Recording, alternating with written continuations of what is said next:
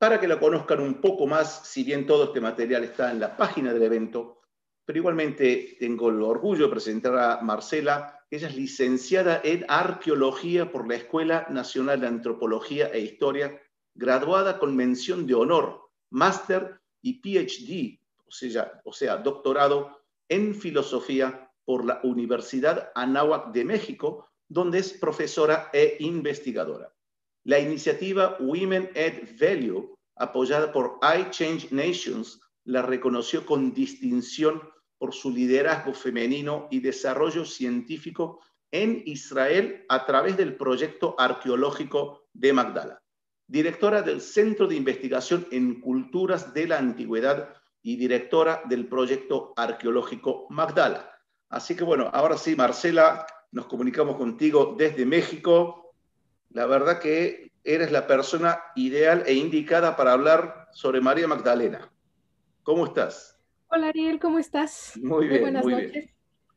Y muy buenas noches a todos los que nos están escuchando o buenas tardes, dependiendo en dónde están. Y, y Sí. bueno, yo aquí la verdad es que feliz de estar nuevamente contigo en Moira International Center, en Moira College. Eh, encantada de la vida.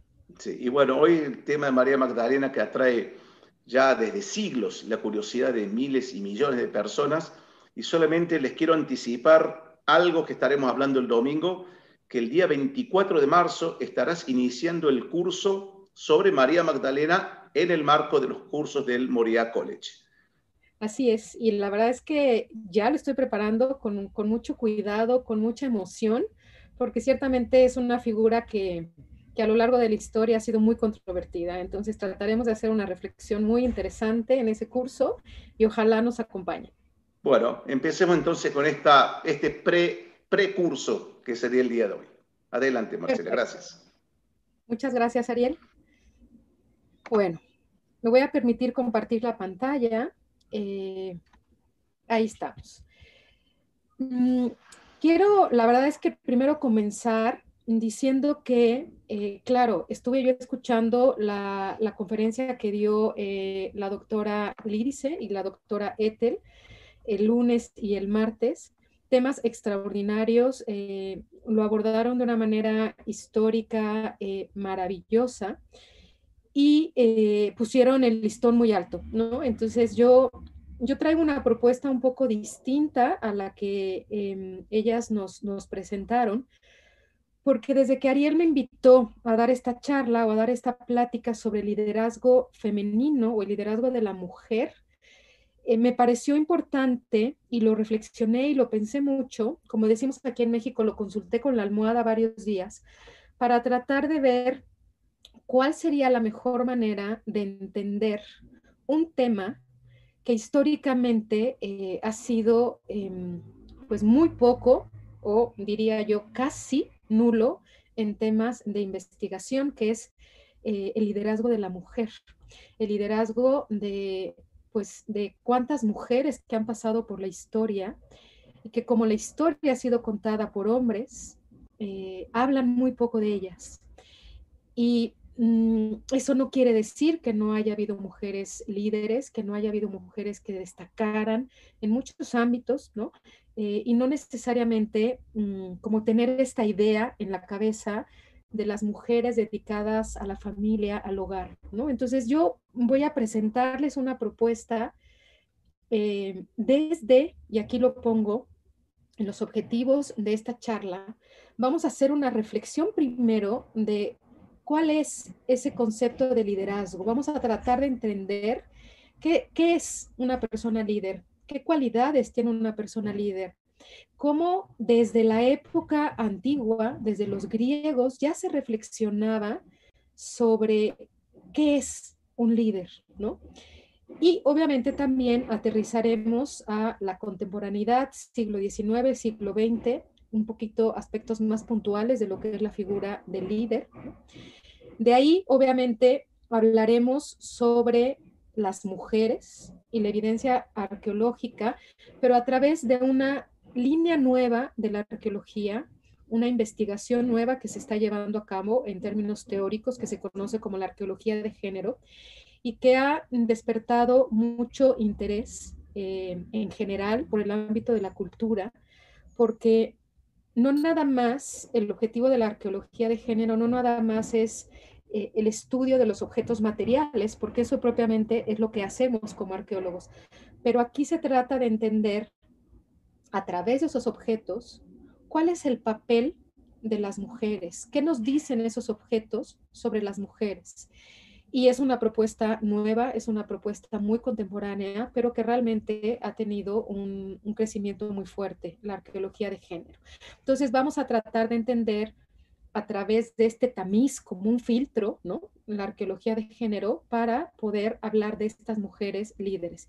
Y finalmente aterrizaremos, como decía Ariel hace unos minutos, eh, dando unas pequeñas como pinceladas a la figura de María Magdalena con, con este afán de, de entenderla como una mujer líder, pero ¿por qué? ¿no? ¿Por qué decimos que María Magdalena eh, pudo o no ser una mujer líder? Ahorita lo dejo como el pudo o no ser una mujer líder, pero iremos viendo paso a paso cómo se va desarrollando eh, este tema. ¿no? Entonces, mm, yo anticipo que es un abordamiento o un abordaje distinto al que manejaron la doctora Lídice y la doctora Éter, Em, pero me parece importante, o al menos a mí me pareció importante que reflexionáramos desde eh, lo que es el liderazgo, tratar de entender el liderazgo, ¿no?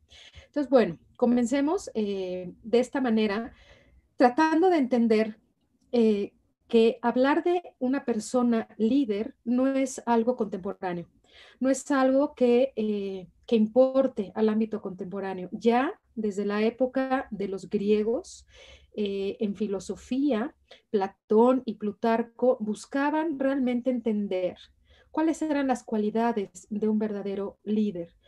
Fíjense que aquí no hablamos de los hombres líderes, ¿no? Claro que también pudiéramos pensar, por, por el contexto histórico en el que nos movemos, en el que la figura de liderazgo em, se la adjudicáramos más a los hombres. Pero aquí la reflexión filosófica es muy sana y es muy, mm, es muy em, como objetiva. ¿Qué cualidades distinguen a un líder? No importa si es hombre o si es mujer. ¿Cómo podemos identificar a un líder? Entonces, esto estamos hablando de la época de em, Platón, estamos hablando años antes de Cristo, en Grecia, en Atenas, en donde filosóficamente se cuestionaba y se preguntaban quién es un líder, ¿no? Eh, en términos eh, filosóficos.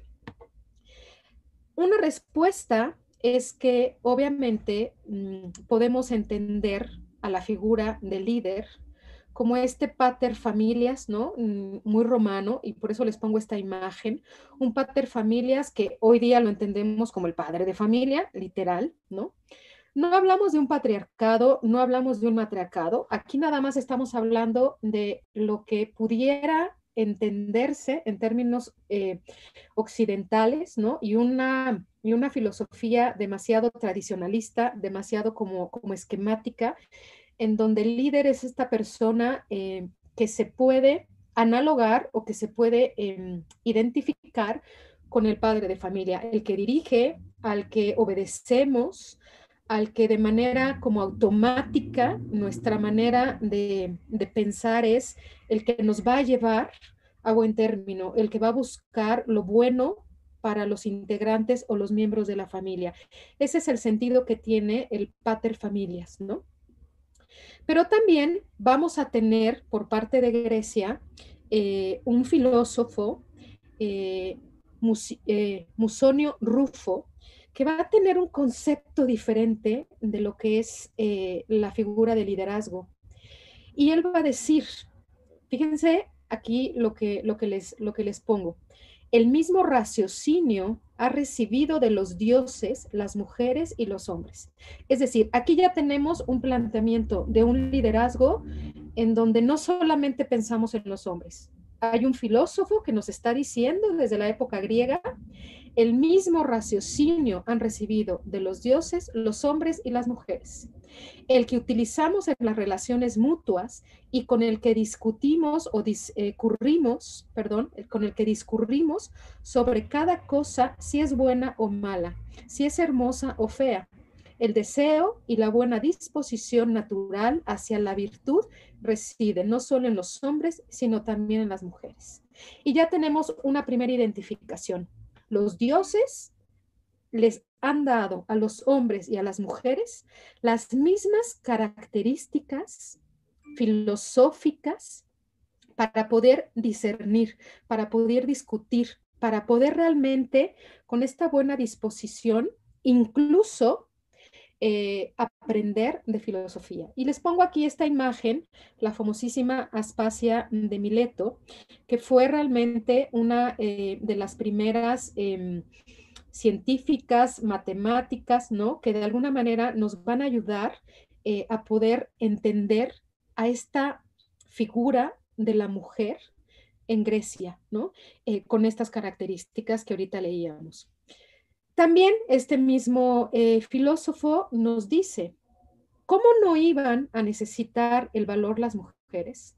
Que también participaban de la lucha con armas, lo mostró la raza de las Amazonas, que venció a muchos pueblos mediante las armas, de modo que si a las demás mujeres les falta algo para llegar a esto, será la falta de, no será la falta de, de, será la falta de entendimiento más que el no haber nacido para el valor. Y entonces aquí lo que nos está diciendo Musiono es, si algunas mujeres no tienen de alguna manera las habilidades, por así decirlo, para empuñar un arma, una espada, eh, pueden aprender, tienen el valor, tienen la capacidad de tomar arma y de enfrentarse. Y aquí les pongo, por ejemplo, a Zenobia de Palmira, que fue una gran guerrera, ¿no? Es de las pocas mujeres que aparecen registradas como realmente em, guerreras.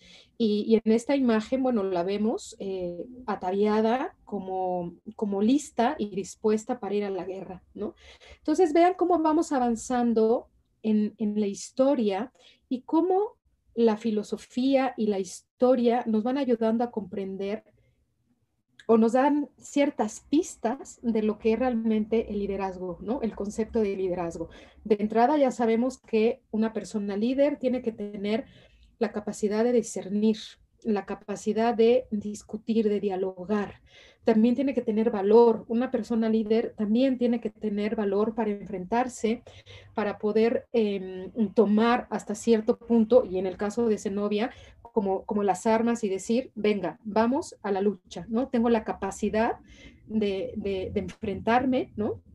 Y no tengo por qué quedarme detrás, no tengo por qué servir, eh, a los hombres, ¿no? Puedo incluso ponerme en fila junto con los hombres, agarrar la espada y defender lo que es mío, defender mi tierra, defender mi nación, defender los valores en los cuales o con los cuales yo he crecido, ¿no? De mi cultura de la que estamos hablando, ¿no? También vamos a tener, por ejemplo, una diferencia un poquito más ya en periodo em, finales del periodo eh, romano, del imperio romano, en el cual vamos a ver una diferencia en el abordaje hacia lo que es el liderazgo. Eh, mientras las culturas que nos hemos caracterizado por esta eh, historia, por esta cultura helénica o grecorromana, se ha realmente em, tratado de entender al líder desde una postura democrática y autocrática. Y normalmente em, se pone en términos históricos a los hombres con, estas cualidades de liderazgo, ¿no? Eh, y obviamente liderazgo, pero porque tienen el poder, y no necesariamente estamos hablando de, de, un poder que busque el bien común, ¿no? Hablemos también de de esta historia grecorromana en donde los hombres em, que han pasado a la historia, no todos, pero algunos, eh, no están buscando el bien común. Entonces habría que discutir también eh, el liderazgo positivo, ¿no? Y sí un liderazgo negativo, ¿no? Personas que mueven, que, que, que atraen, eh, pero que no necesariamente están buscando el bien común, ¿no? Y que no tienen ese valor por realmente defender los, los principios, ¿no? Eh, que mencionábamos hace un momento con los textos de la filosofía, ¿no? Con Platón y demás. Y también, eh, cosa distinta que se ha hecho o que se hizo fue que en Próximo Oriente se ha buscado analizar al líder, fíjense la diferencia, como una persona erudita y benévola, no a través de la democracia, no a, través de la autoridad, sino a través de la erudición y la benevolencia. El liderazgo es cuestión de inteligencia, de honradez, de humanidad, de coraje y disciplina. Cuando se tienen estas cinco virtudes juntas, cada una correspondiente a su función, entonces uno puede ser un líder.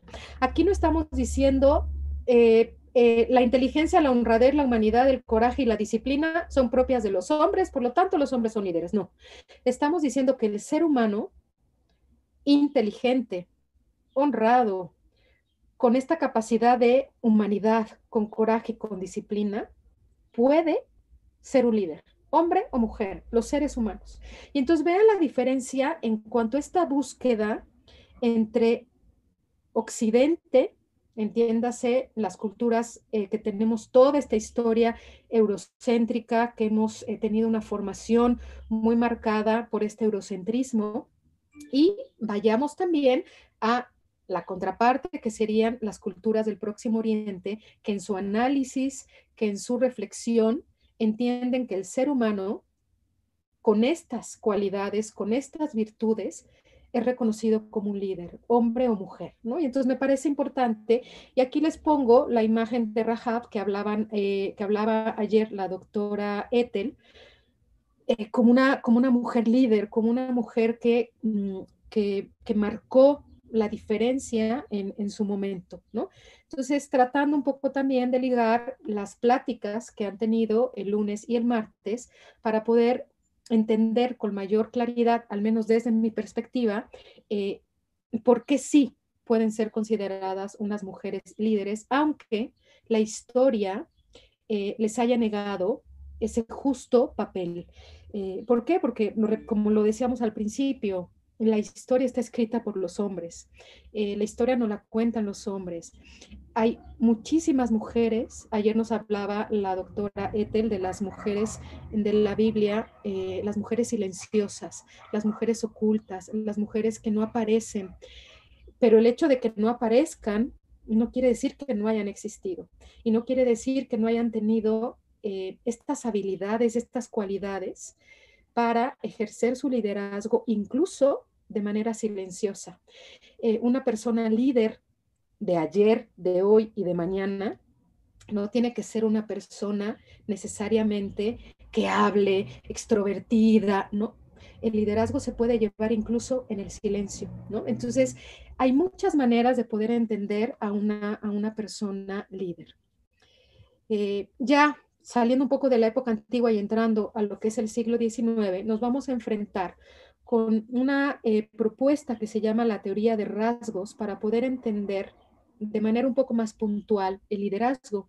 Y vamos a tener a dos eh, principales exponentes en esta teoría de rasgos que mm, se, vaya, son opuestos. Por un lado tenemos a, a Carlil, mm, que él va a decir que los talentos y las habilidades eh, físicas se van adquiriendo y esto es lo que ha llevado a los hombres a tener el poder.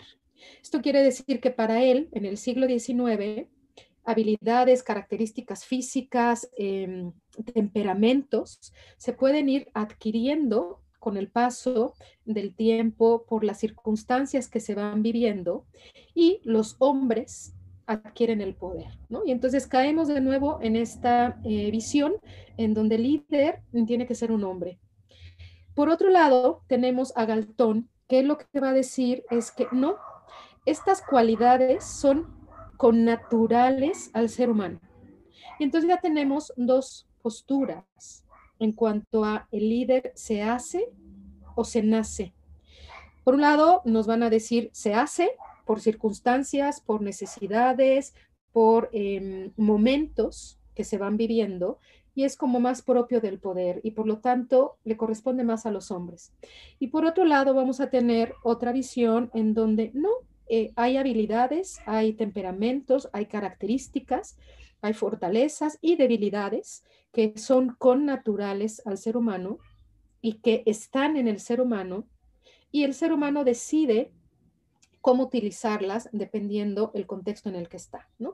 Y aquí les pongo, por ejemplo, también a otra eh, mujer eh, guerrera, a Boudica.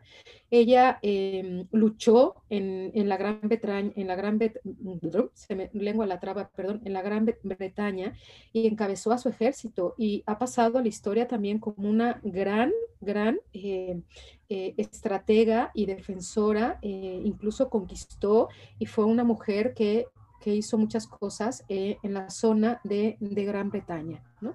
Aquí la vemos en su carro, eh, luchando, encabezando, ¿no? Eh, como una mujer guerrera.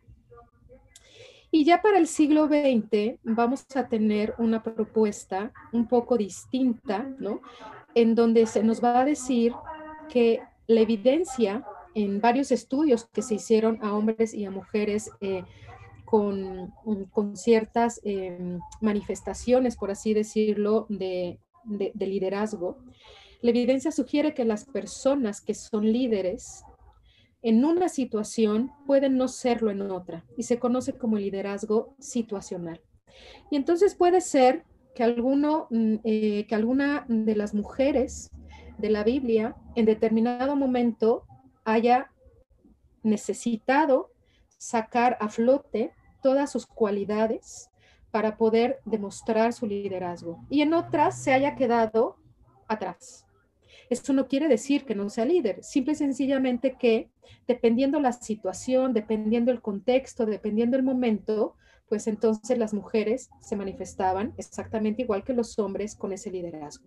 Es un liderazgo que se conoce como liderazgo situacional, dependiendo los momentos, los contextos. Ahora es prudente que hable, ahora es prudente que yo levante la mano y exponga algo distinto a lo que se está diciendo, pues preferible que guarde silencio.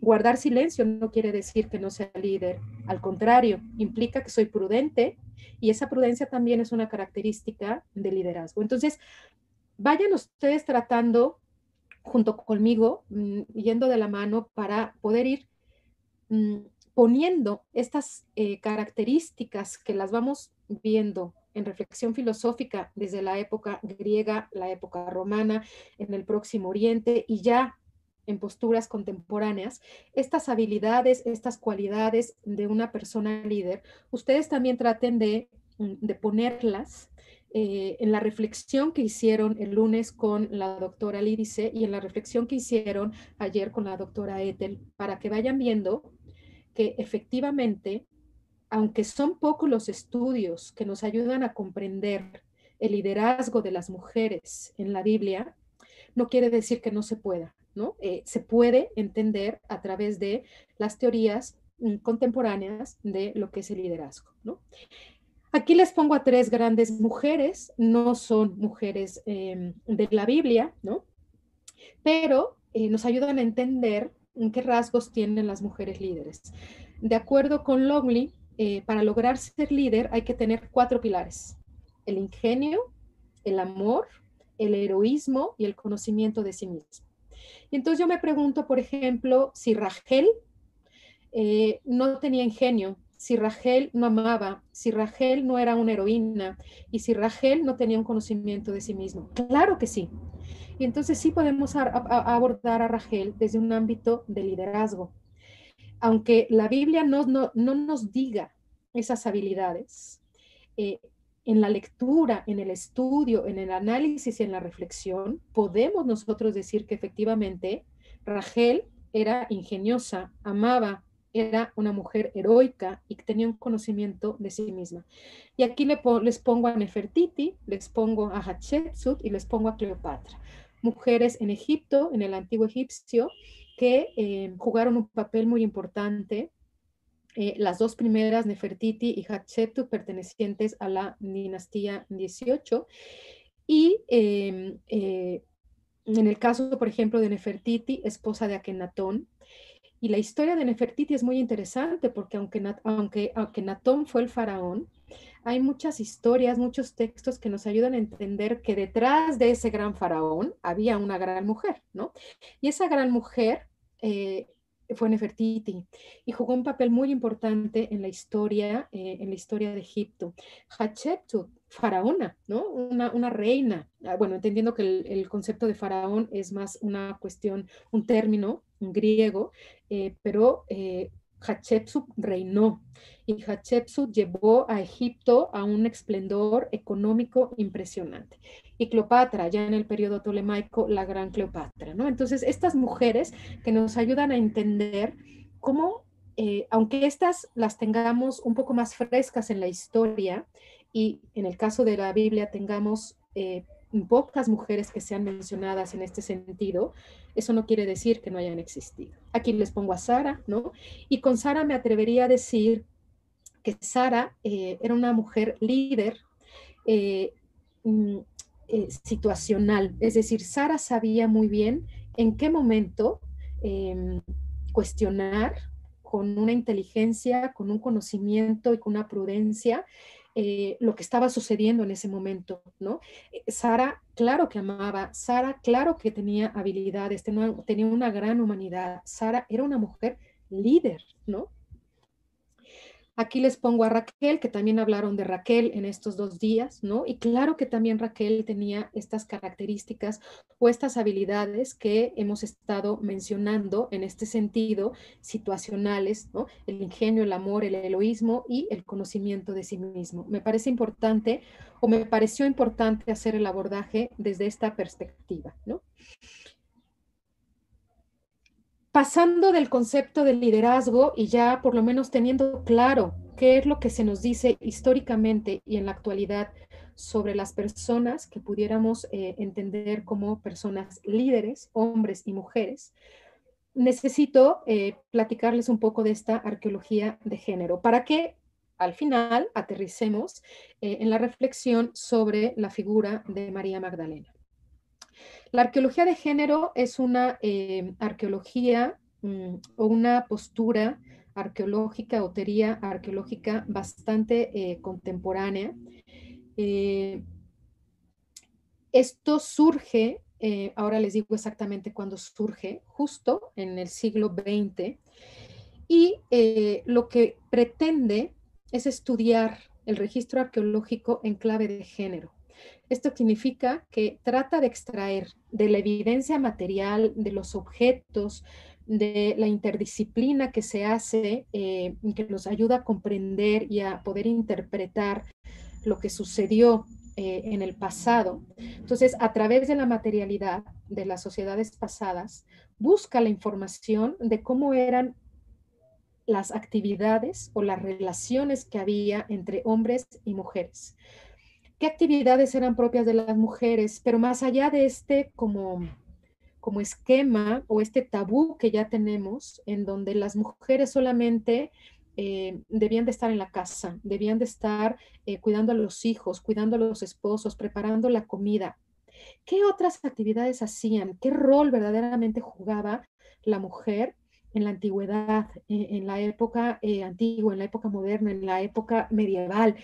Cuál era ese papel, ¿no? Y entonces la arqueología de género tiene una propuesta eh, que busca realmente entender desde la prehistoria cuál es este rol de las mujeres, que les ha sido negada, que les ha sido, pues de alguna manera callada la voz de las mujeres por, por cómo se nos ha ido contando la historia. Entonces me parece que es un área de conocimiento muy nueva, falta mucho a las personas que se dedican en términos de teoría a entender más la propuesta de la arqueología de género. He de confesar que no es mi línea de investigación, pero me parece que es una propuesta muy interesante para poder comprender a las mujeres eh, y a los hombres, ¿no? En esta diferencia en las actividades que pudieron haber realizado. No por eh, menospreciar a las mujeres o menospreciar a los hombres, sino realmente ubicarlos en su justo rol, en su justa posición eh, histórica y obviamente todo esto a través de la evidencia eh, arqueológica. La arqueología de género persigue tres objetivos. Yo aquí nada más les pongo uno porque los otros dos no competen a esta, a esta presentación y a la temática que estamos abordando. Eh, se los menciono nada más para que los, los tengan presentes y sepan cuáles son los otros dos objetivos de la arqueología de género.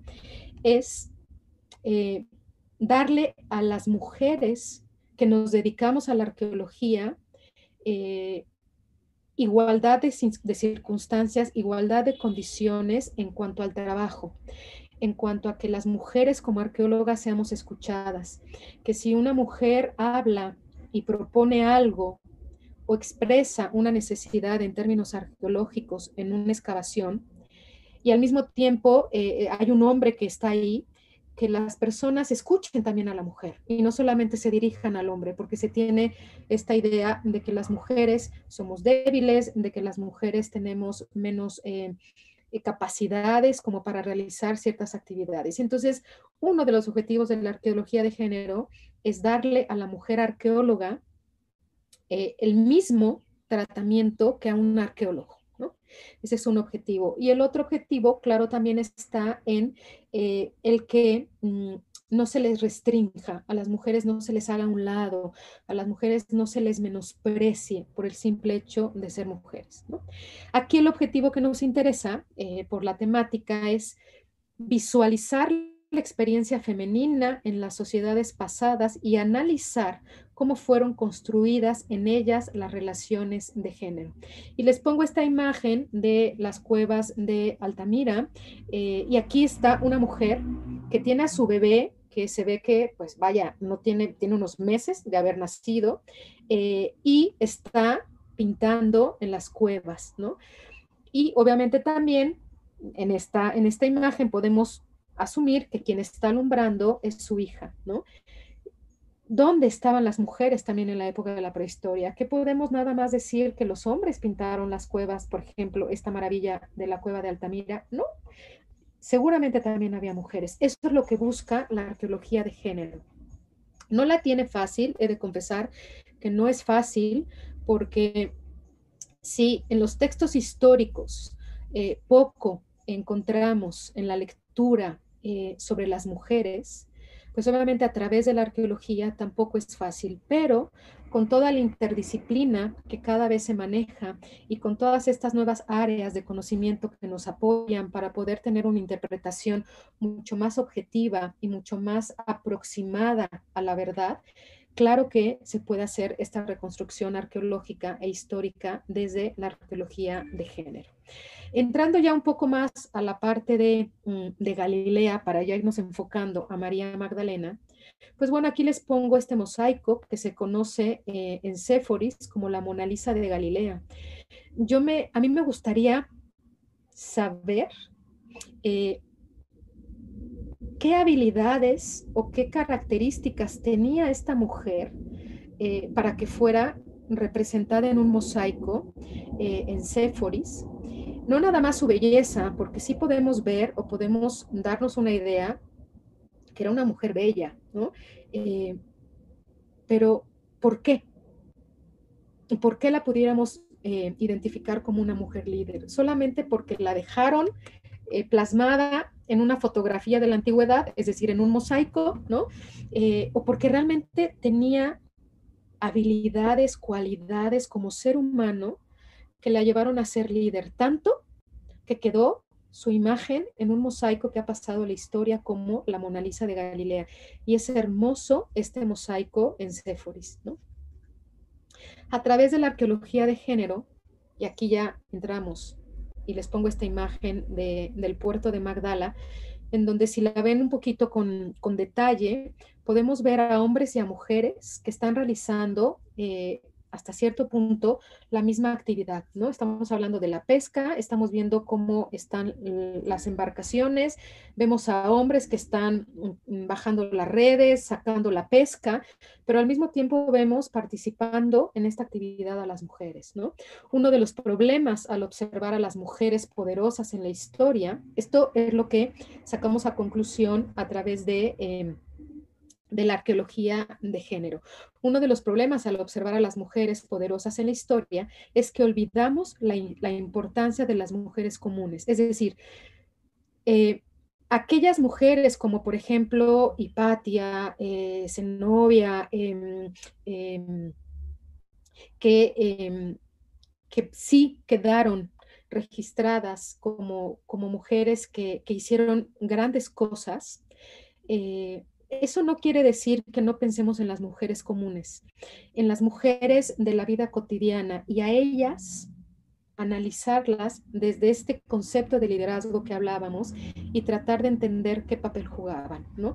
Y no porque eh, no fueran, por ejemplo, eh, en el barco a pescar, no quiere decir que no hayan sido importantes y que no hayan participado, no solamente en actividades comunes o actividades mm, domésticas, sino que hayan tenido un rol mucho más significativo en la sociedad de la Galilea del siglo I. Mientras las mujeres individuales pueden haber ganado prestigio, eso no siempre significaba que todas las mujeres experimentaran este empoderamiento.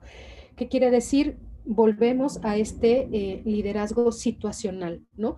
Había momentos en los que las mujeres tenían que plantarse y demostrar lo que pensaban, eh, lo que querían hacer, e incluso ir contracorriente que en este caso, desde mi perspectiva, es el ejemplo de María Magdalena, ir contracorriente eh, y, y decir, aquí estoy. Y no soy una mujer común. O puedo ser una mujer común, pero también soy una mujer capaz de, de demostrar lo que puedo hacer eh, en términos de, mm, de, ser humano, no en términos de, em, de, poder sobre el hombre, sino simple y sencillamente en cuestión de mm, de ser humano con estas habilidades y estas cualidades.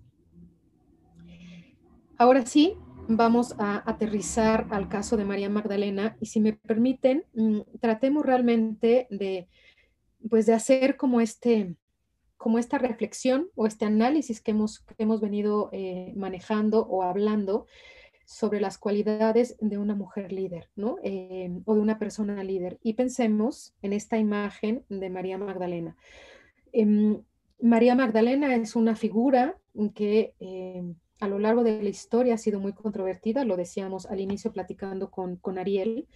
Eh, y obviamente aquí solamente les voy a dar una probadita de lo que vamos a platicar en el curso eh, de la arqueología y María Magdalena a partir del 24 de marzo.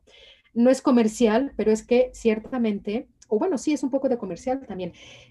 No voy a abordar aquí eh, em, toda la, controversia que hay en el ámbito de poder comprender la figura de María Magdalena. Pero bueno, sí podemos dar algunos datos eh, históricos, incluso que aparecen en los evangelios, sobre María Magdalena. Pero también los evangelios nos dan información contradictoria, ¿no?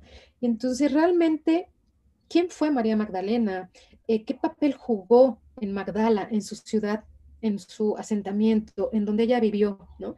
Que también, mm, aquí hago un paréntesis, eh, no hemos encontrado nosotros en Magdala ninguna evidencia arqueológica que diga esto perteneció a María Magdalena, aquí vivió María Magdalena, aquí nació María Magdalena, no. Pero sí tenemos mucha evidencia arqueológica que nos, puede, que nos puede ayudar a inferir qué papel jugaban las mujeres y de manera muy puntual hacer una reflexión y una interpretación de María Magdalena, ¿no? Entonces, en ese sentido les pido que, que traten de acompañarme en este viaje a, la Galilea, a Magdala del siglo I para entender a María Magdalena. Eh, bueno, de entrada, esta imagen a mí la verdad es que me da paz. Yo veo esta imagen, es una ilustración que hizo eh, una, em, bueno, ahorita está estudiando arqueología, es una canadiense que se llama Daniel Story y hace unas ilustraciones maravillosas, ¿no? Y, a mí ver esta imagen de María Magdalena me da paz, me hace pensar en que María Magdalena era una persona que se conocía, tenía un conocimiento de sí mismo o de sí misma. Me hace pensar que María Magdalena tenía humanidad, pensaba en el otro, era una persona que buscaba el bien común. Eh, también me hace pensar en una mujer que se anticipó, creo yo, a su tiempo. Esa es mi reflexión, es la reflexión de Marcela Zapata. Eh, no, no, no es que esté escrita en un libro, pero es al, ir caminando por Magdala ya 10 años que llevamos trabajando ahí y tratar de imaginar a María Magdalena por las calles, eh, en la zona de los baños de purificación, en la sinagoga, me imagino que fue una mujer adelantada a su tiempo eh, y hasta cierto punto incomprendida en, algunos, en algunas circunstancias.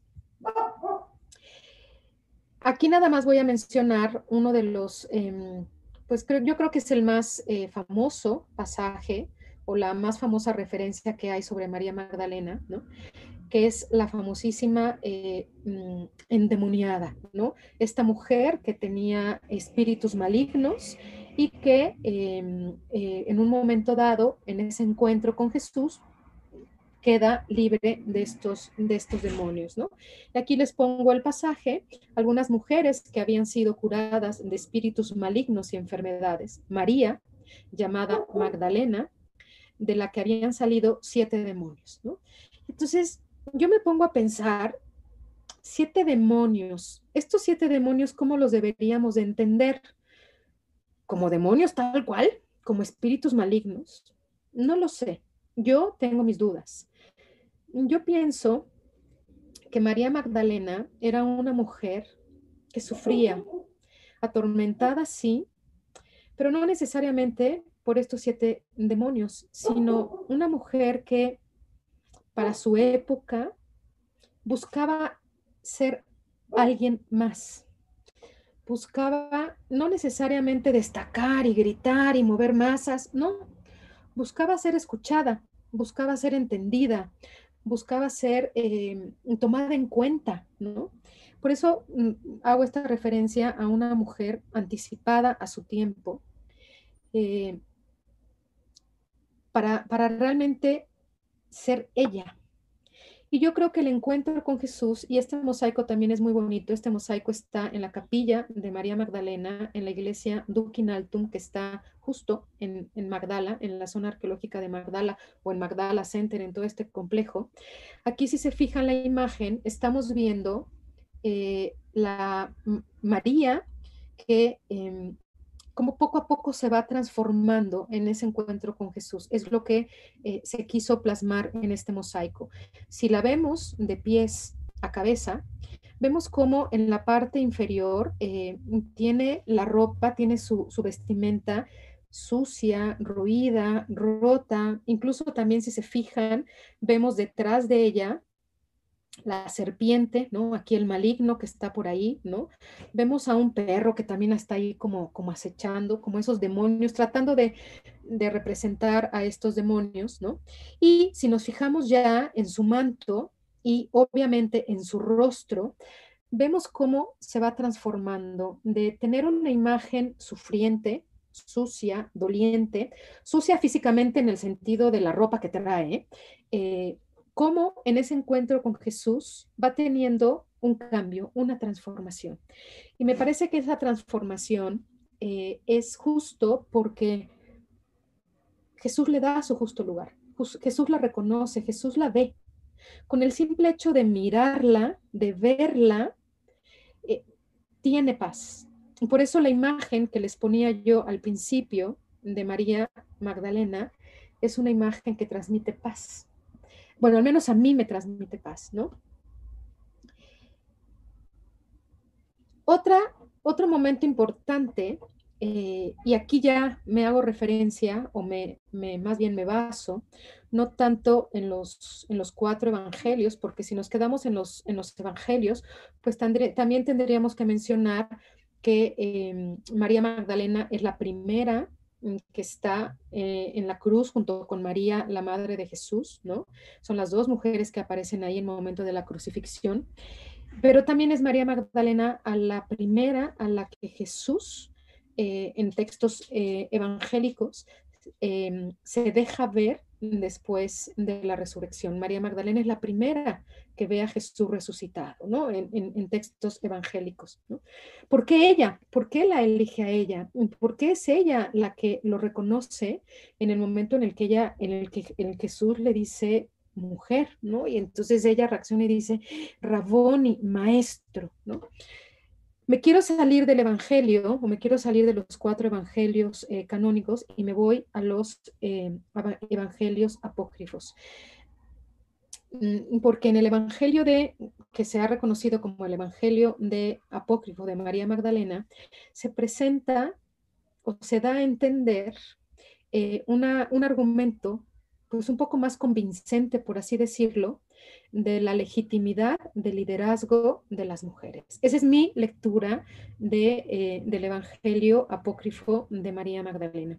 Es un Evangelio que em, eh, es un texto apócrifo. Según los especialistas, lo ubican que fue escrito en el siglo II. Perdón que ahorita no les esté viendo, estoy leyendo mi acordeón porque no me sé las cosas todas de memoria, ¿no?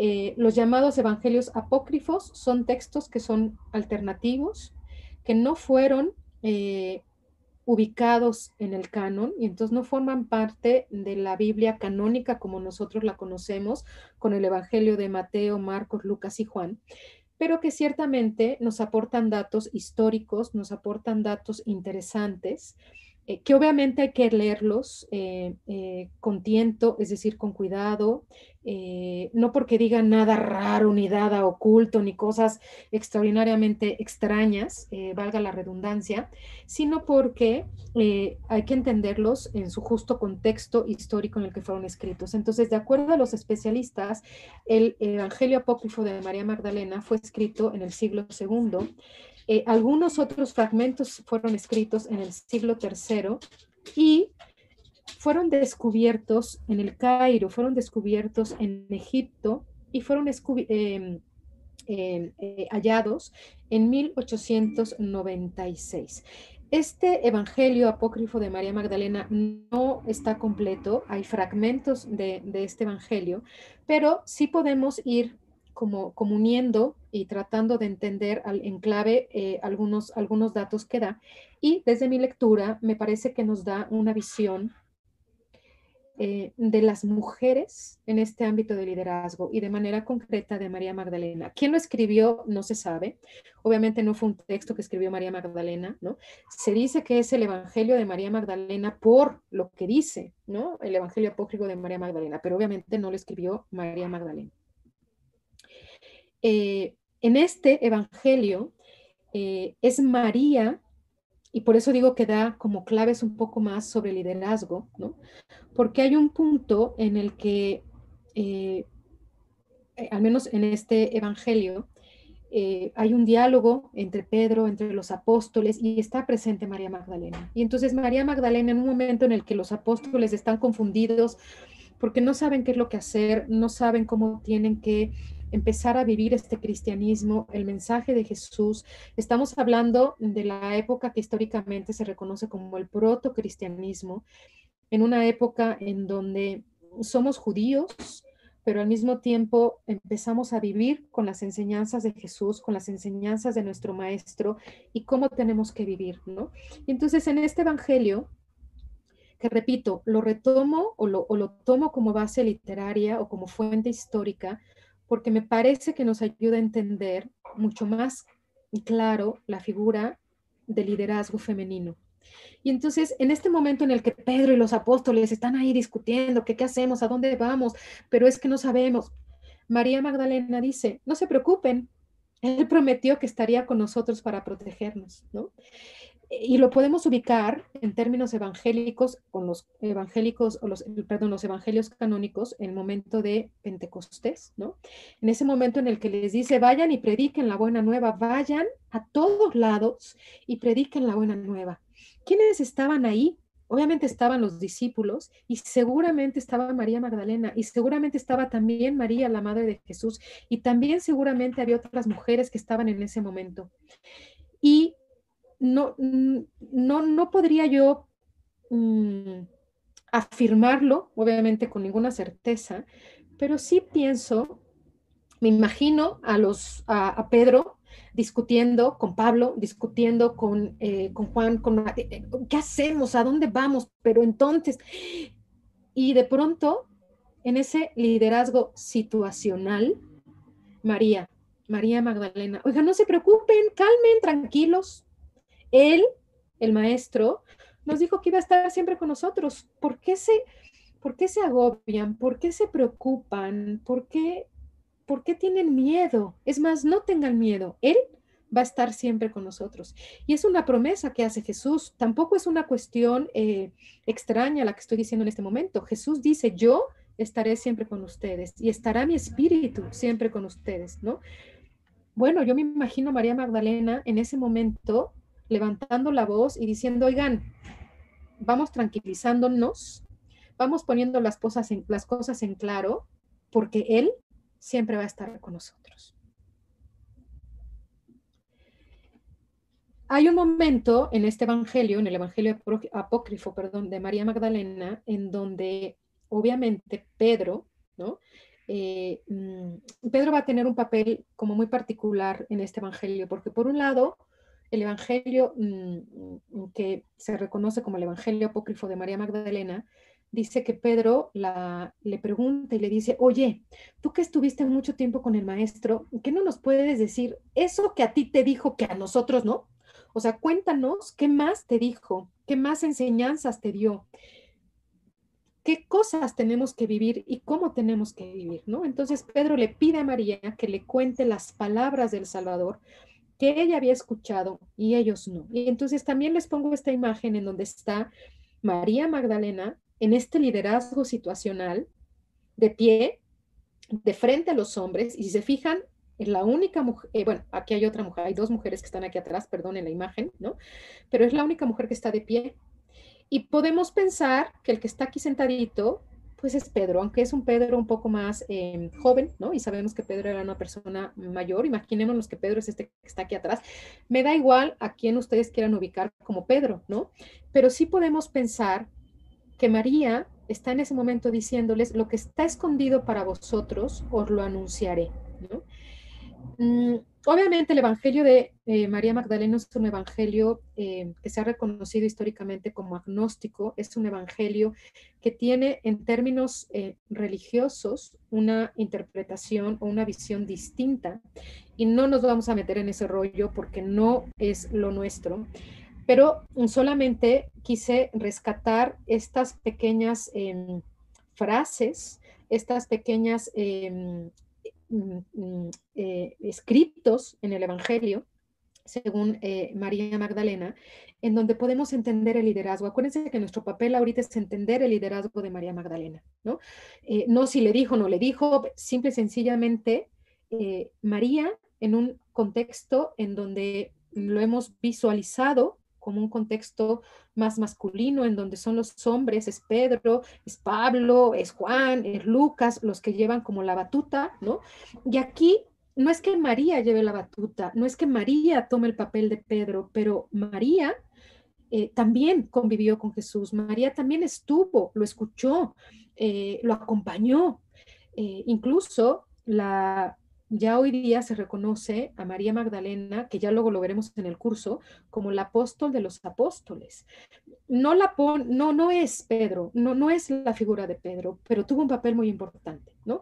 Y entonces me parece eh, que podemos ir entendiendo esa figura de María Magdalena a través de esta lectura objetiva, perdón, minuciosa y cautelosa del el Evangelio apócrifo de María Magdalena aquí tenemos esta otra como, como postura de Pedro. Primero Pedro diciéndole, cuéntanos, ¿qué más te dijo? A ver, ¿tú qué más sabes? ¿no?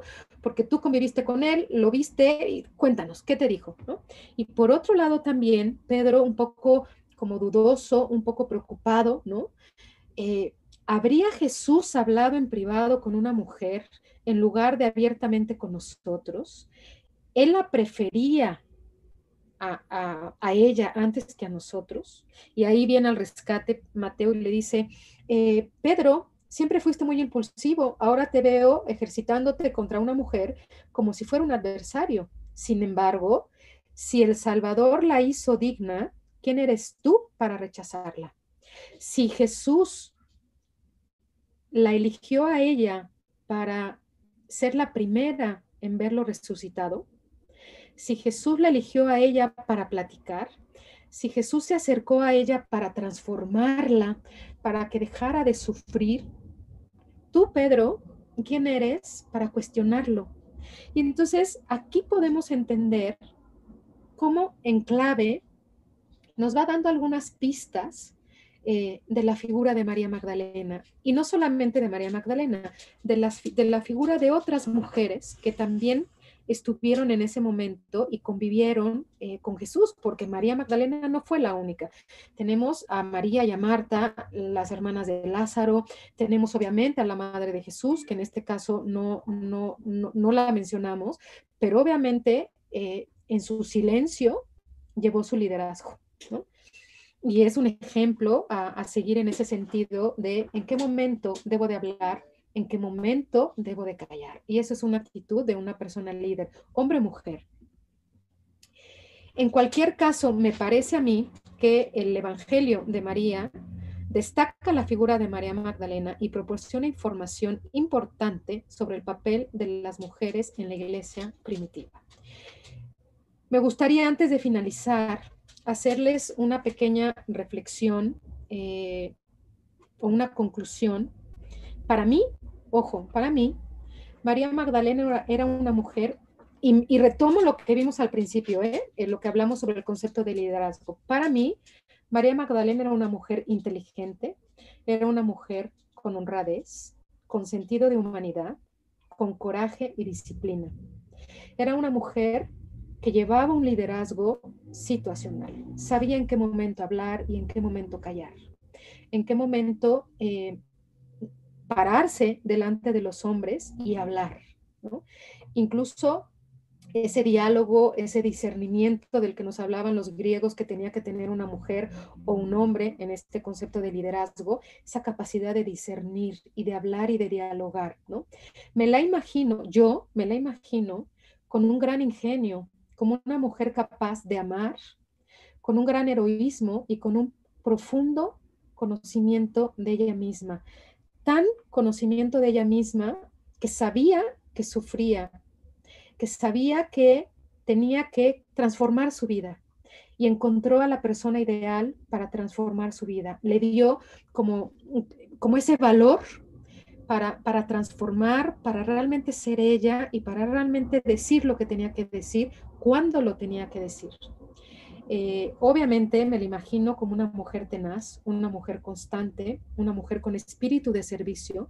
Creo que María Magdalena ponía el ejemplo y un líder es aquel que pone el ejemplo. Un líder no es el que dice hagan y se queda de brazos cruzados. Un líder es el que si hay que barrer, barro y pongo el ejemplo de cómo se barre. Si hay que cargar cables, cargo cables y pongo el ejemplo de cómo se deben de cargar los cables, los cables, perdón. Así me imagino, claro, no me lo imagino cargando cables, ¿no? Porque en aquel entonces ni cables había, pero sí me la imagino siendo ella un ejemplo para otras mujeres y para hombres. Caminando, me la imagino verdaderamente con, mucha seguridad, con mucha dignidad, caminando por las calles de, Magdala, ¿no? Eh, y obviamente también me la imagino con seguridad, con mucha esperanza, una mujer que tenía esperanza de, lo que venía, esperanza del mensaje de Jesús.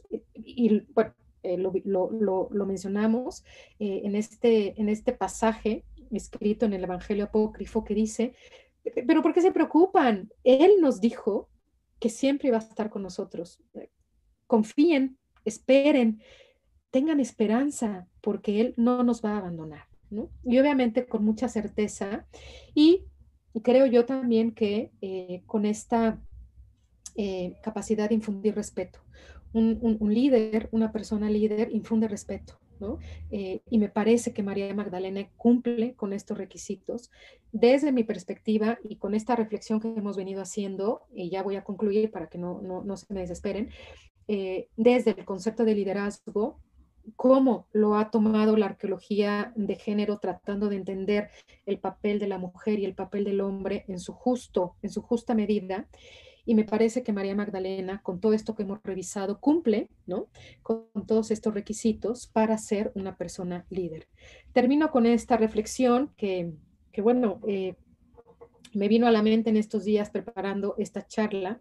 En definitiva, Seguir preguntando y aprendiendo es la única manera de alzar esas voces tradicionalmente excluidas de la historia. Todos esos nombres quizás no estén registrados, pero guiaron al mundo hacia donde se encuentra en la actualidad. hasta que seamos capaces de completar esos baches masivos de la historia, esta narrativa nunca va a cambiar. Muchísimas gracias. Bueno, les pongo ahí algo de bibliografía, ¿no? Y al final, eh, pues nada, muchísimas gracias por, por estar aquí, por escucharme. Y pues nada, ahora quedo en manos de sus preguntas, dispuesta y puesta a escucharlos a ustedes. Muchísimas gracias. Bueno, Marcela, eh, muchísimas gracias. La verdad que un placer. Eh, yo he estudiado liderazgo en mi, en mi maestrado, así que me sentí muy identificado con las teorías que has mostrado y la conexión que se hace entre las teorías modernas de liderazgo y eh, las fuentes bíblicas ¿no? que, has, que has mostrado. Pero bueno, vamos a comenzar, Marcela, si te parece, con las preguntas, que son muchísimas, muchísimas, muchísimas. Pero vamos a ver. Eh, empecemos por eh, Hilda Verastegui Córdoba, que pregunta, ¿qué características resultantes tenía María Magdalena como líder? ¿Cumplió con las cinco virtudes o las cinco, cinco características que mencionaste al principio? Desde mi perspectiva, sí, eh, claro que las cumplió. Em, aunque no nos lo diga la historia, yo creo que mm, leyendo los evangelios, los evangelios canónicos y leyendo Mm, como les digo, con mucho cuidado, está em, em, la, eh, el, Evangelio apócrifo se me fue, eh, pudiéramos perfectamente identificar a, María Magdalena con estas eh, virtudes que mencionábamos al, principio. De, em, de lo que se analiza hoy día en cuanto a lo que es el liderazgo en la actualidad, pero me parece ciertamente que María Magdalena tenía ingenio, tenía un amor profundo por, por las personas, por ella misma, por buscar ese bien común. Sí me la imagino como una mujer heroica, heroica no porque haya hecho una gran hazaña, heroica no porque haya tomado las armas y se haya enfrentado contra los romanos, no, pero me la imagino como una mujer heroica tan simple y tan sencillo como tener la sabiduría de saber en qué momento hablar y en qué momento callar. Y obviamente con un conocimiento profundo de sí mismo. Entonces sí, yo creo que sí, cumple con estas cualidades y también cumple perfectamente con, em, con em, em, lo que es la inteligencia, la honradez, la humanidad, el coraje y la disciplina. Yo creo que sí. Desde mi punto de vista, sí. Ok, eh, Marcela, hay mucha gente que pregunta si podrías eh, ampliar un poco sobre ese evangelio apócrifo de María Magdalena y cómo se conecta, o sea, si bien, como lo, has mencionado, no fue escrito por María Magdalena porque es del siglo III, ¿cómo se conecta ese evangelio apócrifo con la realidad del siglo I? Bueno, se conecta... Eh en cuanto a lo que implica los datos históricos que, maneja, porque es un evangelio que aunque fue escrito posterior, siglo segundo y siglo tercero, eh, claro, no está completo, también eso, eso es importante mencionar, el Evangelio Apócrifo de María Magdalena no está completo, se han descubierto fragmentos eh, y esos fragmentos pues se han tenido que ir como de alguna manera mm, como enlazando y tratando, tratando de entender. Pero me parece que el Evangelio refleja la situación eh, de, las mujeres. Yo creo que no necesariamente habla eh, en particular de María Magdalena. Eh, claro que sí hay momentos en los cuales se refiere muy bien a, María. No dice exactamente María Magdalena, pero los, los historiadores y los analistas lo han ubicado como el Evangelio de María Magdalena por los contextos situacionales que refiere, ¿no? El momento en el que em, Jesús bueno, ella lo reconoce, ¿no? El Raboni en el momento de la resurrección hace referencia a, ese momento en donde eh, María Magdalena eh, como que siente esa paz de, volver a ver a su maestro y de tener la certeza de que no le va a abandonar. Entonces me parece que sí puede ayudarnos a entender eh, el contexto histórico del siglo I, de las mujeres. Eh, no es que lo tengamos que ver como en clave de fue escrito por una mujer, no, no sabemos de hecho quién lo escribió. Seguramente lo escribió un hombre, ¿no? Eh, porque la historia la han escrito los hombres, pero, em, pero refleja em, esta figura que de alguna manera mm, pues le ha sido negada durante mucho tiempo a, las mujeres, eh, el, papel que pudieron haber jugado al, ser parte de quienes vieron a Jesús, de quienes lo escucharon eh, y de quienes pudieron haber tomado eh, una cierta iniciativa Mm, de cara a lo que fue el mensaje de Jesús. Entonces me parece que se ubica muy bien históricamente. No necesariamente tenemos que estar de acuerdo con todo lo que dice el, Evangelio eh, apócrifo, eh, pero nos ayuda a entender un poco en clave de, mujeres y en clave de liderazgo qué papel pudo haber jugado María Magdalena. Ok, eh, Marcela, justamente has mencionado más de una oportunidad que la historia fue escrita solo por hombres. Y pregunta Mariana Mosquera Gómez, ¿por qué la historia fue escrita solo por hombres? Pues, a ver, honestamente no tengo una respuesta, agradezco mucho la pregunta, no tengo una respuesta, pero me parece que si pudiéramos mm, como hacer un repaso histórico entre todos y em, las mujeres han pasado ocultas a la historia. Las mujeres, eh, no se habla siempre de las mujeres, si con trabajos en algunos textos eh, históricos, eh, en la Biblia misma, se habla de algunas mujeres, ¿no? Y se habla, ahí estaban las mujeres, claro, hay nombres, algunos nombres muy particular, muy particulares y muy importantes, pero no se habla de las mujeres. Y eso nos puede ayudar a entender por qué la historia ha estado escrita por hombres, porque implica poder, porque implica también eh, cierta eh, como autonomía en el caso de, los hombres, de, poder ser ellos los que, los que escriben y los que cuentan la historia. Y si son ellos los que cuentan la historia, pues es lógico que no nos cuenten tanto de las mujeres, van a hablar de las grandes hazañas, de las grandes batallas, de todo lo que ellos hicieron, de la maravilla que ellos hicieron, porque el papel de la mujer normalmente no, la, no lo han enseñado como las mujeres sumisas, las mujeres calladas, las mujeres que permanecen en casa. Eh, yo sí creo que haya habido o que haya textos que hayan sido escritos por mujeres, pero por miedo o por temor a que su texto no fuera como, como leído por otros, eh, incluso con ciertos seudónimos y con nombres de hombres para poder eh, formar parte del ámbito social, histórico, cultural que estuvieran moviendo, eh, viviendo, perdón. Entonces, mm, los mismos relatos, los mismos contextos eh, y las firmas de muchos textos, pues nos ayudan a pensar que realmente la historia no la ha escrito o está escrita por los hombres. Y una clave, desde mi perspectiva, es la poca referencia a las mujeres. Ok, em, Marcela, como tú sabes, yo vivo a unos 40 minutos de Magdala, uno de mis sitios favoritos, y cada vez que recibimos grupos en Israel y tengo la oportunidad de llevarlos a Magdala, siempre les pregunto, así una pregunta ingenua, les pregunto, ¿cuál era la profesión de María Magdalena? Y adivina lo que me dicen 90% de las personas, o más. Prostituta. Exactamente, me dicen que es prostituta y justamente Natalia Barbosa tiene una pregunta eh, relacionada a eso. ¿Cuál es la importancia de dejar esclarecido que María Magdalena no era la mujer adúltera? Y la segunda pregunta, que está colado a eso o pegado a eso, es ¿de dónde nació eso que María Magdalena es una prostituta?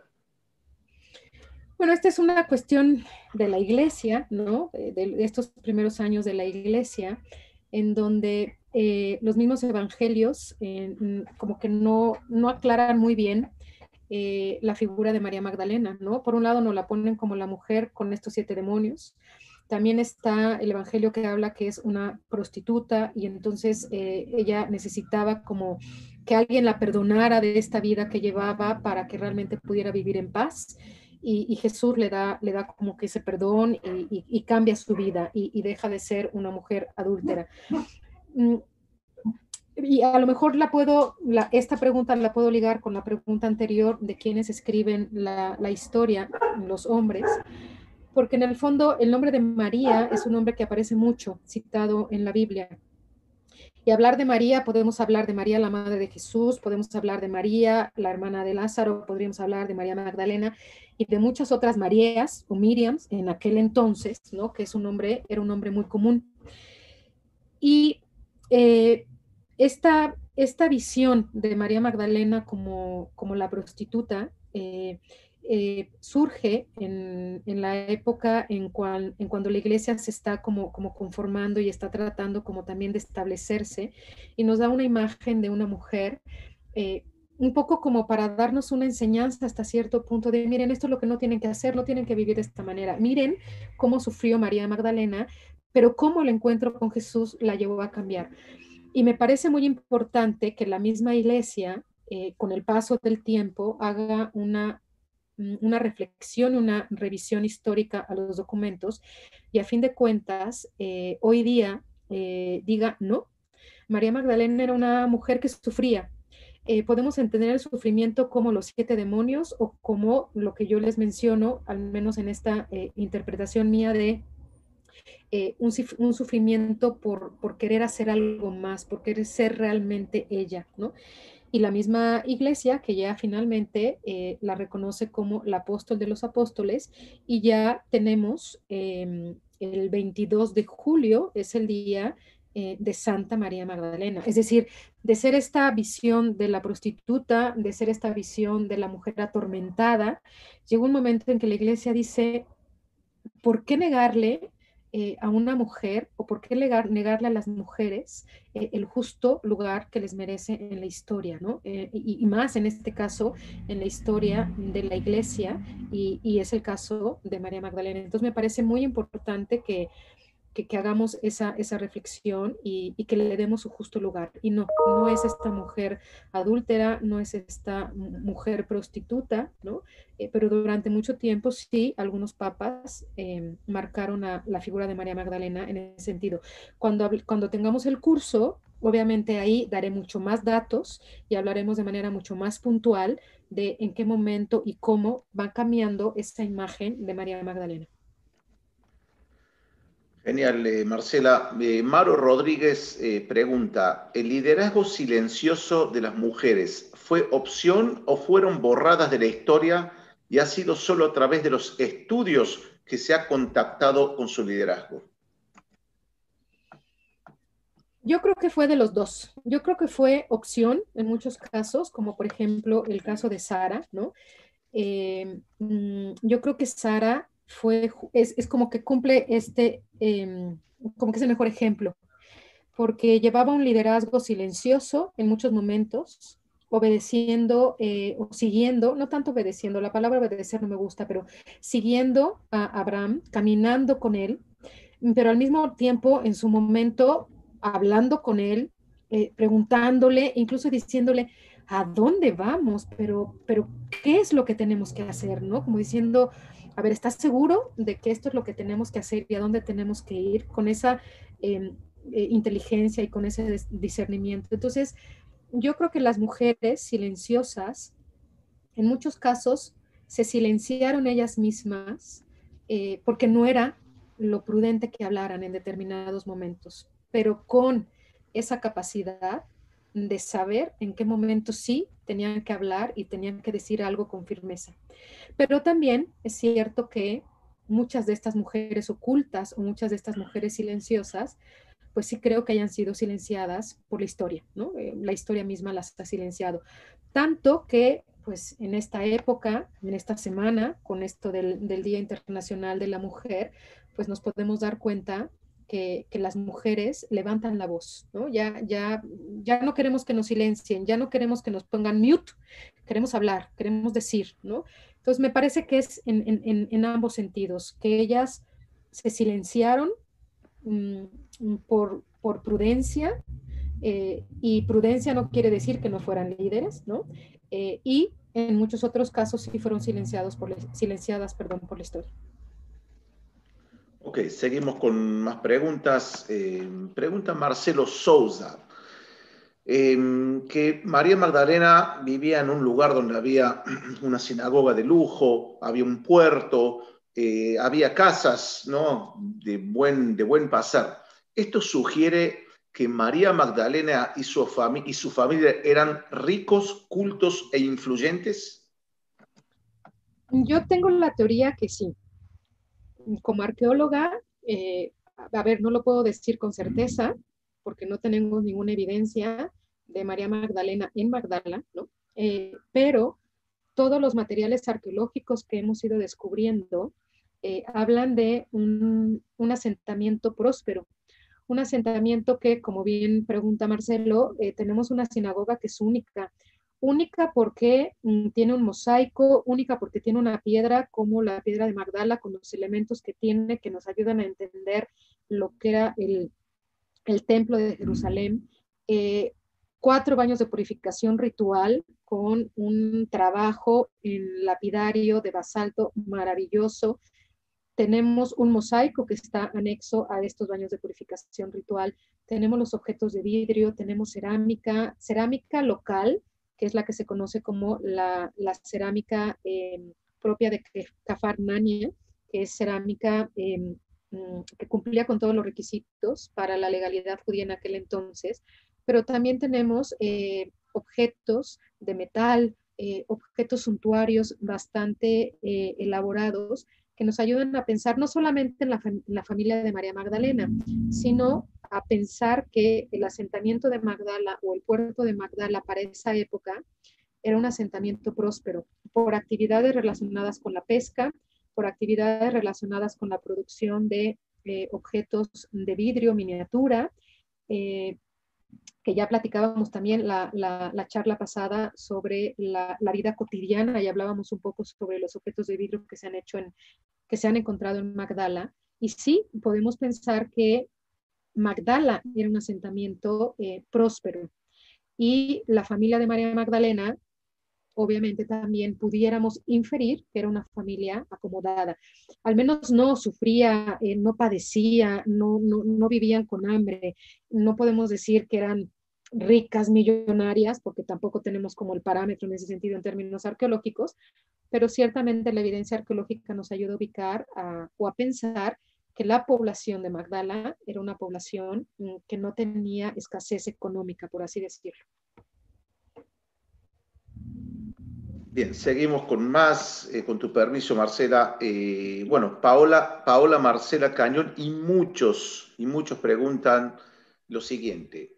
¿En qué momento histórico son ocultas las mujeres, su labor y fuerte presencia en las comunidades? Cosa que se perpetuó por los siglos de los siglos. Porque según lo que has dicho, y bueno, también algunos textos que he leído, las mujeres, las primeras mujeres cristianas, el inicio del cristianismo, las mujeres tienen un rol preponderante.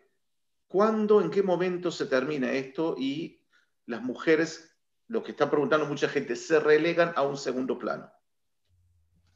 Pues es en la época medieval, es en la época medieval en donde este protagonismo que la misma eh, Biblia eh, en el Antiguo y en el Nuevo Testamento, documentos eh, griegos, documentos romanos, incluso si nosotros nos vamos a la historia egipcia, si nos vamos a la historia de Mesopotamia, si analizamos otras eh, culturas y otras civilizaciones, podemos ver que la mujer jugaba un papel protagonista.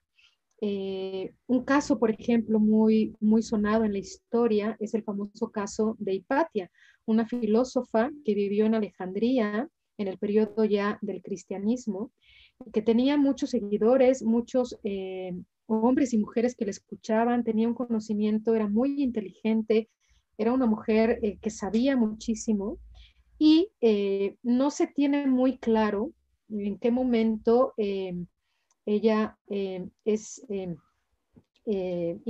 mandada a matar porque se mm, pensaba que estaba como que alborotando al gallinero y una mujer, ¿no? Una mujer alborotando como que al, al pueblo eh, hablando en términos filosóficos y es en la época medieval, a inicios de la época medieval, a mediados de la época medieval, cuando las mujeres van a ser calladas en la historia, ¿no? Entonces, por eso yo les decía hace ratito que no, no me extrañaría que eh, textos, en realidad, si fueran escritos por las mujeres, pero que su nombre fuera borrado.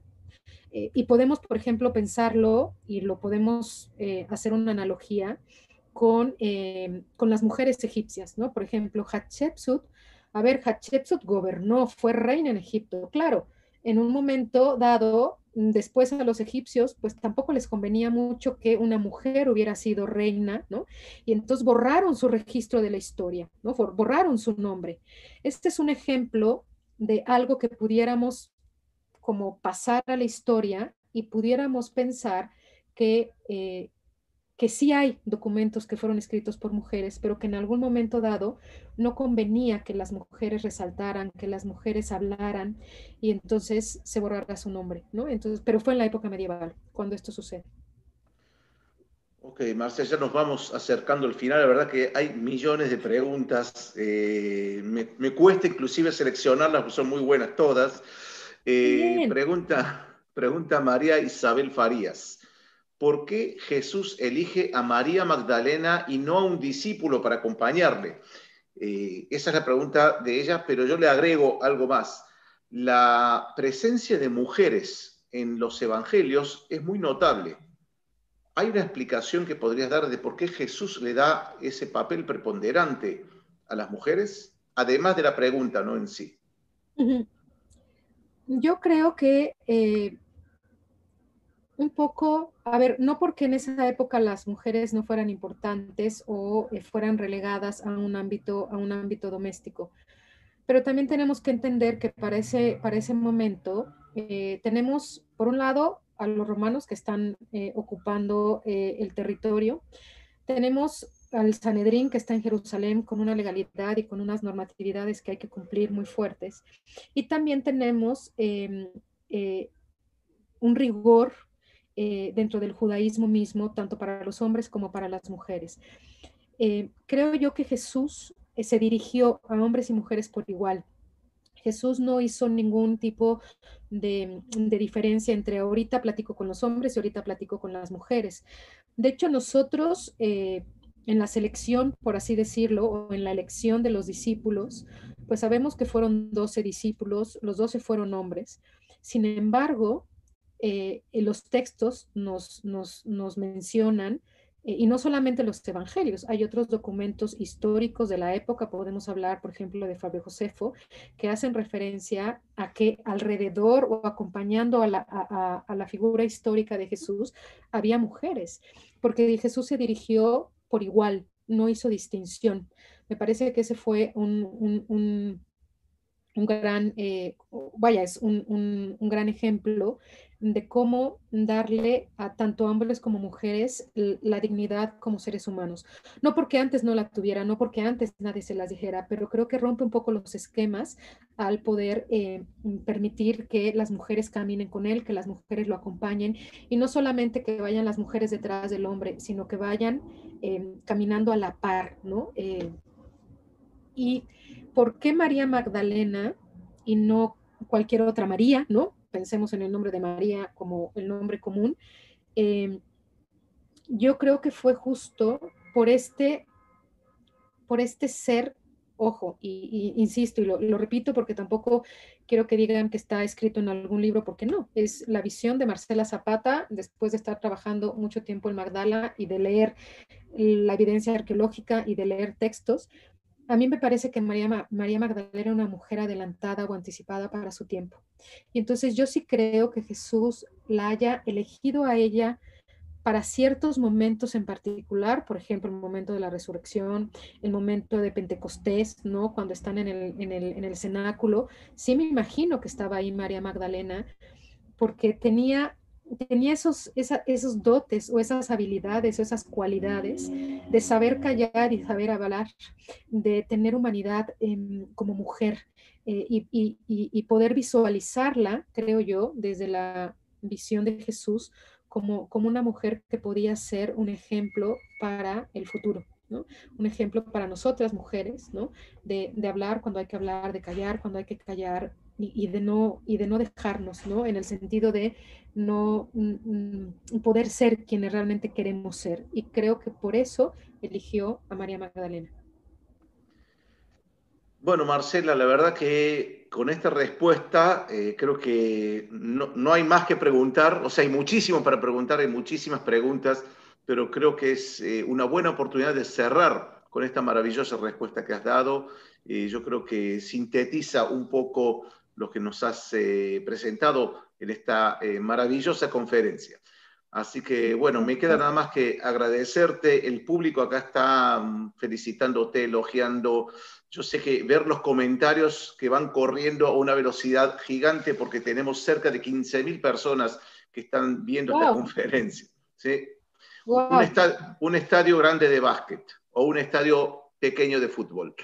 Así que muchísima gente y mucha gente, eh, porque tenemos cerca de 125 mil inscriptos que lo van a estar viendo, por supuesto, grabado. Así que, bueno, muchísimas gracias. Aprovecho, sí, y con tu permiso, Marcela, recordarles que lo pueden ver, pueden ver esta conferencia hasta el día 14, es decir, aquellos que no la vieron lo van a ver, o sea, me van a escuchar diciéndolo en diferido y lo que lo están viendo ahora pueden ver y rever. Y yo siempre les digo, Marcela, y me imagino que estarás de acuerdo conmigo, a veces hacer pausa, tomar el texto bíblico o alguna otra fuente que has mencionado, como el Evangelio apócrifo de María Magdalena, hacer pausa, comparar, leer. Así que, bueno. Eso, que sepan también, perdón Ariel, me gustaría nada más decirles que sepan que estoy a, su entera disposición.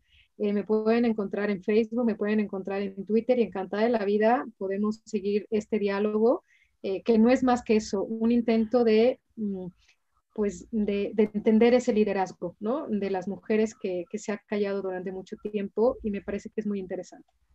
Sí, sin lugar a dudas. Y bueno, como ya dije al principio, el objetivo acá es compartir, eh, me atrevo a decir, décadas de investigación o por lo menos muchos años de investigación académica eh, que está realmente dedicada a eso y, y otros profesores y profesoras de este evento. Así que, bueno, muchísimas gracias. gracias, Y muchas gracias, a todos. Y bueno, mañana, gracias Marcela, muchas gracias, gracias a todos, por supuesto. Y mañana estaremos eh, con el doctor Rodrigo de Sousa, que estará directamente desde Francia, hablando sobre un texto muy poco conocido, el libro de antigüedades de Pseudo Filón. No quiero hablar más del tema, pueden buscarlo en Google, por supuesto, pero mañana estará presentando un texto, imagino Marcela, que eh, será más que interesante, ¿no? Ese texto desconocido por la mayoría de la gente y bueno, que pone a la mujer también en un lugar especial. Eh, les recuerdo, el viernes no tenemos actividad, recuerden, del viernes no hay actividad, es decir, un día libre, aprovechenlo para ver las clases de vuelta, para leer, hay un inmenso, inmenso material publicado en las redes sociales, inclusive eh, Marcela también en, su, en su red social comparte también material, pueden entrar a la página de Magdala, es decir, hay un montón de material que ustedes pueden ir leyendo y repasando también para eh, que el conocimiento se vaya asentando. Así que bueno, eso por el momento. Les recuerdo también, el domingo, el domingo no se pierdan la última clase, la última conferencia de este domingo. Los horarios lo van a ver en la página del evento y en los emails que estamos enviando. Así que bueno. Ahí estaremos. Ahí estaremos. Sin lugar a dudas. Gracias. bueno, Marcela, un gran abrazo aquí desde Israel. Muchas gracias. Gracias a todos los que nos acompañaron y nos estaremos viendo mañana, Dios mediante. Gracias. Gracias.